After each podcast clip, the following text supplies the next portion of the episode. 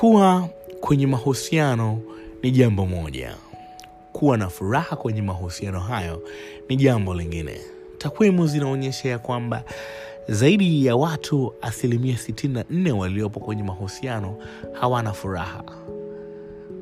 Hii ni zaidi ya nusu pengine nusu na robo inaelekea. Lakini kuna asilimia 36 ambayo imebaki pale. Inaonekana wale wana furaha kwa hiyo si jambo ambalo haliwezekani. Unaweza ukawa kwenye mahusiano na ukawa na furaha. Nikimaanisha you can have them both. You can be happy in a relationship while having a relationship. So wewe ambaye hauna furaha kwenye maisha yako au hauna furaha kwenye mahusiano yako mi naomba nikupe baadhi ya tips ambazo zinaweza zikakusaidia kufika kule. Lengo letu ni kufika wapi? Kufika kwenye levo fulani ya furaha ya mahusiano. Unakuwa happy na yule mtu ambaye uko naye. Mi naitwa nuchi mc nuchi ndo jina ambalo napatikana nalo kupitia instagram facebook pamoja na twitter. Lakini nuchi na mapenzi ndo podcast ambayo unaisikiliza right now. Nipende kukuambia kwamba kama ndo mara ya kwanza unanisikiliza zipo nyingi kama hizi. Maudhui tofauti kabisa content za kipekee kwelikweli unaweza kuzipata kupitia apple podcast google podcast radio republic spotify pamoja na enga application. Kwa kufanya kitu kimoja tu ingia kwenye search engine andika nuchi na mapenzi. Then utaweza kusikiliza zile podcast zote ambazo zinakuwa zipo pale kwa sababu zote ni kwa ajili yako. Yes kwa ajili yako wewe mshikaji wangu nambari moja kabisa. Asante sana kwa kunichagua na nikuambie tu ya kwamba leo joy outfit store wanahakikisha nasikika kwa uzuri na vizuri kabisa kukufikishia hizi tips za kukufanya wewe uwe na furaha kwenye mahusiano yako. Bila kusahau sauti ambayo inasikika hapa unaweza kuipata kama una shughuli aina yoyote. Nikimaanisha mimi ni mshereheshaji. Naitwa mc nuchi napatikana katika kipaimara sendoff harusi eh, corporate event na shughuli nyingine nyingi nyingi kwelikweli ambazo zinahitaji mshereheshaji basi sauti hii pamoja na mtu huyu ambaye yuko nyuma ya microphone kukupa hizi tips basi atakuwepo pia kukusherehesha. Nikuambie tu hana shughuli ndogo. Huyu jamani mtaalam kwelikweli kwa hizi kazi. Turudi kwenye point yetu ya leo ama kwenye topic yetu ya leo. How to be happy in a relationship. Namna gani unaweza ukawa na furaha kwenye mahusiano? Ieleweke zaidi ya asilimia 64 ya watu waliopo kwenye mahusiano hawana furaha. Ila haimaanishi haiwezekani kuwa na furaha. Kuna namna unaweza ukawa na furaha. Kuna namna tunaweza tukarekebisha hii hali. Kuna namna tunaweza tukahakikisha ya kwamba mahusiano hayawi changamoto kubwa kama ilivyokuwa hivi sasa. Trust me ukishika simu yako kama una application ya whatsapp ukiingia kwenye status pale angalia status za watu kumi trust wanne mpaka watano pengine sita ama wote kumi unaweza wakawa wameweka mem inayohusiana na mapenzi ni kwa sababu mapenzi yamekuwa ni shida kwelikweli na watu wapo kwenye mahusiano ambayo they are not really happy and they are still holding to them. Kuna namna unaweza ukaendelea kuhold kwenye hayo mahusiano na ukayafanya yakawa yenye furaha kwelikweli namna ni zipi? Zipo tips ambazo nimekuandalia na kirahisi zaidi ni kuombe wewe ustick around na mimi mpaka pale nitakapomaliza kwa sababu ukisikiliza nusu hutoenjoy hutoweza kurekebisha kile ambacho uko nacho. Hutoweza kufanya mahusiano yako yawe na furaha. Lakini ukinisikiliza vizuri mpaka mwisho trust me hutotoka kama ulivyoingia. Tip ya kwanza kabisa ambayo naweza nika nikakupa namna unavyoongea na mwenza wako. How you talk to your lover. Mwenza wako mpenzi wako. Jaribu kurekebisha namna unavyoongea. Especially unavyoongea kwa mpenzi wako hebu jaribu kuongea naye katika namna ambayo wewe unapenda kuongeleshwa. Mm? jaribu kumwambia yale mambo ambayo wewe ungependa pia kusikia. Usimwite mpenzi wako kama msela wako. Oya hapana. Chagua pia maneno ya kuongea. Maneno ya kuongea ni moja kati ya namna ambayo unaweza ukarekebisha sana mahusiano yako lakini namna gani pia unaongea the tone you're talking to your lover how you're talking to your lover attention gani unampa pia ni namna ambazo tukizirekebisha kwa uzuri kabisa tunaweza tukawa tuna furaha na mahusiano yetu. Wengi tunaongea na wapenzi wetu kwa mazoea. We just used to eh, unamwita tu muda mahala popote na kwa sababu tu ni mpenzi wako naye hana namna unaongea naye tu vyovyote vyovyote kama muhuni. No we gotta change that. Kama unataka kuwa na furaha kwenye mahusiano hakikisha unampa heshima ya mawasiliano mpenzi wako katika hayo mahusiano. Trust me communication kwenye mahusiano ni kitu cha msingi sana. Lakini how do you communicate ni kitu cha msingi zaidi. So rekebisha namna ambavyo unaongea. Jaribu kutumia maneno mazuri kwa mpenzi wako. Jaribu kutumia ton nzuri ya sauti kwa mpenzi wako. Jaribu kuchagua nini cha kumwambia mpenzi wako na nini cha kuto kumwambia mpenzi wako. Hii itasaidia sana wewe ambaye huna furaha uweze kuwa na furaha kwenye mahusiano yako. Tip ya pili kabisa sikiliza sana kuliko kuongea. You have to listen more than how you talk. Hakikisha una sikio kubwa sana kwenye mahusiano kuliko mdomo. Hakikisha una nafasi kubwa sana ya kumsikiliza mpenzi wako kuliko nafasi ya kuongea. Trust me ukiwa unaongea sana pasipo kusikiliza utakuwa unashindwa kabisa kutambua shida iko wapi. Lakini ukiweza kumsikiliza mpenzi wako nini anakuambia vizuri kabisa trust me unaweza ukarekebisha yale ambayo hayapendi kwako yale ambayo hayako sawa kwenye hayo mahusiano yale ambayo pengine yanaleta dosari na kukufanya wewe kukosa furaha kwenye hayo mahusiano. So ukijifunza kusikiliza sana kuliko kuongea lakini unaongea pale ambapo unapaswa kuongea. Unasikiliza kuliko kuongea lakini kuongea kwako kuna kuwepo pale ambapo unapaswa kuongea. You have to talk when you have to talk. Sio you have to talk, sio you talk just kwa sababu tu umeongea. Hiyo iko sawa. Msikilize mwenzako kuliko kuongea lakini hakikisha unaongea muda unaopaswa kuongea. Hii itajenga sana mahusiano yako. Trust me ukiweza kufanya hivi basi mahusiano yako yapo hatua kadhaa kufikia ile furaha ambayo pengine nilikuwa ili utakuwa nayo baada ya kusikiliza podcast hii. Tip ya tatu nijifunze kupotezea learn to let go. Sio kila jambo linabidi liwe big deal. Sio kila jambo linapaswa kuongelewa. Sio kila jambo linapaswa kuleta argument kwenye mahusiano yenu. Kuna mambo mengine ni madogo na tujifunze ku let go. And for the record watu wengi wanasumbuana ama wanakorofishana na wanaikosa ile furaha ya mahusiano kwa sababu ya mambo madogo madogo. Small things really matter but you have to know how to let go jifunze kabisa ku let go. Kuna vitu vya kupotezea. Eh, kuna hizi case ndogo ndogo. Ni za kupotezea. Mpenzi wako amechelewa kurudi dakika tano nyumbani. You're making it a big deal. Mpenzi wako hajafanya tu kitu kidogo kama vile ambavyo ulivyozoea. Making a big deal hii inaleta shida sana kwenye mahusiano. Trust me ukiwa wewe kila siku una come up na staffs hizi staffs ndo zinaenda kuchokonoa yale mahusiano na utakuwa tu unalalamika kwamba sina furaha sina furaha sina furaha. Lakini ukiweza kujifunza kupotezea dakika tano mtu amechelewa msikilize na kuambia nini alafu potezea usiweke kitu moyoni. Potezea. Usiweke kitu kabisa rohoni just potezea just let it go. Alafu utaniambia kama mahusiano yako yatabaki kuwa na vile kama ulivyokuwa mwanzo. Trust me utakuwa na furaha sana ukiweza kuwa na hii instinct. Letting things go. Uh, tip ya nne kubali ulicho nacho. I mean, mkubali mpenzi wako. Kama upo kwenye mahusiano na mtu inabidi umkubali inabidi pia uridhike kama uko naye kwenye mahusiano. Sio upo na mtu kwenye mahusiano ukitegemea ya kwamba utampata mwingine bora kuliko yeye. Hapana you won't be happy in that relationship. Most definitely ile ni roho ama moyo wa mtu unauchezea which is not good. Kutakiwi kuwa hivyo. Inabidi umkubali mpenzi wako mpende mpenzi wako. Hii inaenda nyuma zaidi kwenye pale ambapo unachagua mpenzi. Usichague chague mpenzi hapana. Chagua mpenzi ambaye utamkubali. Na ukishamkubali mpenzi wako trust me kuna asilimia nyingi sana zinazokufanya wewe uwe na furaha kwenye hayo mahusiano. Just because you're happy with the one you love usikubali kubali tu kila mtu just kwa sababu amekuomba kuwa na wewe kwenye mahusiano. Hakikisha yule mtu ambaye uko naye kwenye mahusiano ataweza kuleta furaha. Hakikisha unamkubali na ukimkubali trust me furaha itakuja furaha ita flow kwenye mahusiano yako just like a waterfall. Ukishindwa kumkubali mpenzi wako trust me kila siku jicho lako litakuwa kwa wapenzi wa wenzako kwa wanawake wengine kwa wanaume wengine kwa watu wengine ambao pengine utatamani kuwa nao kwenye mahusiano na trust me you won't like the relationship that you're having. Tip ya tano mpe mwenzako nafasi. Najua ni muhimu sana kuwa pamoja kwenye mahusiano.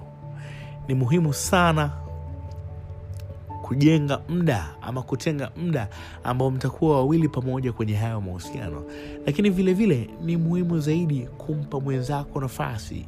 Si kila muda anahitaji kukuona wewe si kila muda anahitaji kuwasiliana na wewe inabidi uweke that in mind. Keep that in mind. Si kila muda atahitaji uwepo wako around. Kuna muda anahitaji muda wa marafiki zake kuna muda anahitaji watoto wake kuna muda anahitaji eh, wazazi wake and all that. Kuna muda anahitaji pia alone. Binadamu inabidi ukae sometime alone. Just thinking. Fikiria vitu vyako binafsi.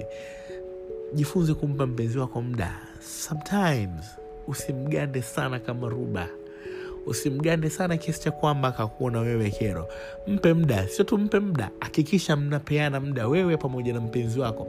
You have time to be together? Uh, definitely you should have time to be alone and to do other stuffs mambo mengine ambayo yanajenga mambo mengine ambayo ni ya msingi kwenye maisha na watu wengine ambao ni wa msingi we need eh, mambo kama haya kwenye mahusiano. Ukiweza kumpa muda mpenzi wako reasonable time trust me furaha itajengwa. Atakuwa anatengeneza zile hisia fulani pia za kukumis kwa sababu si unajua hayuko na wewe kila muda na kuna muda anakuwa nakufikiria na kuna muda anakuwa nakupenda so mkikutana mambo yanakuwa bulbul mambo yanakuwa bambam mambo yanakuwa vizuri na definitely furaha inakuwa inajengwa katika hayo mahusiano tip ya sita ambayo naweza nikakupa leo punguza wivu. Jenga tabia ya kumwamini mpenzi wako. Sikataa yule mwonyesha wivu na mwenye mapenzi ya kweli kwa mwenza. Maneno ambayo aliyesema alikiba haya siyapingi hayo maneno nayaunga mkono kabisa. Wivu ni kitu cha msingi sana kwenye mahusiano. Lakini when it's too much it's very harmful. Jitahidi kidogo kupunguza wivu na ukishapunguza wivu jenga tabia ya kumwamini mpenza wako. Jenga tabia ya kumwamini mwenza wako. Jenga tabia ya trusting. Hii itakusaidia sana mahusiano yako kuwa na furaha.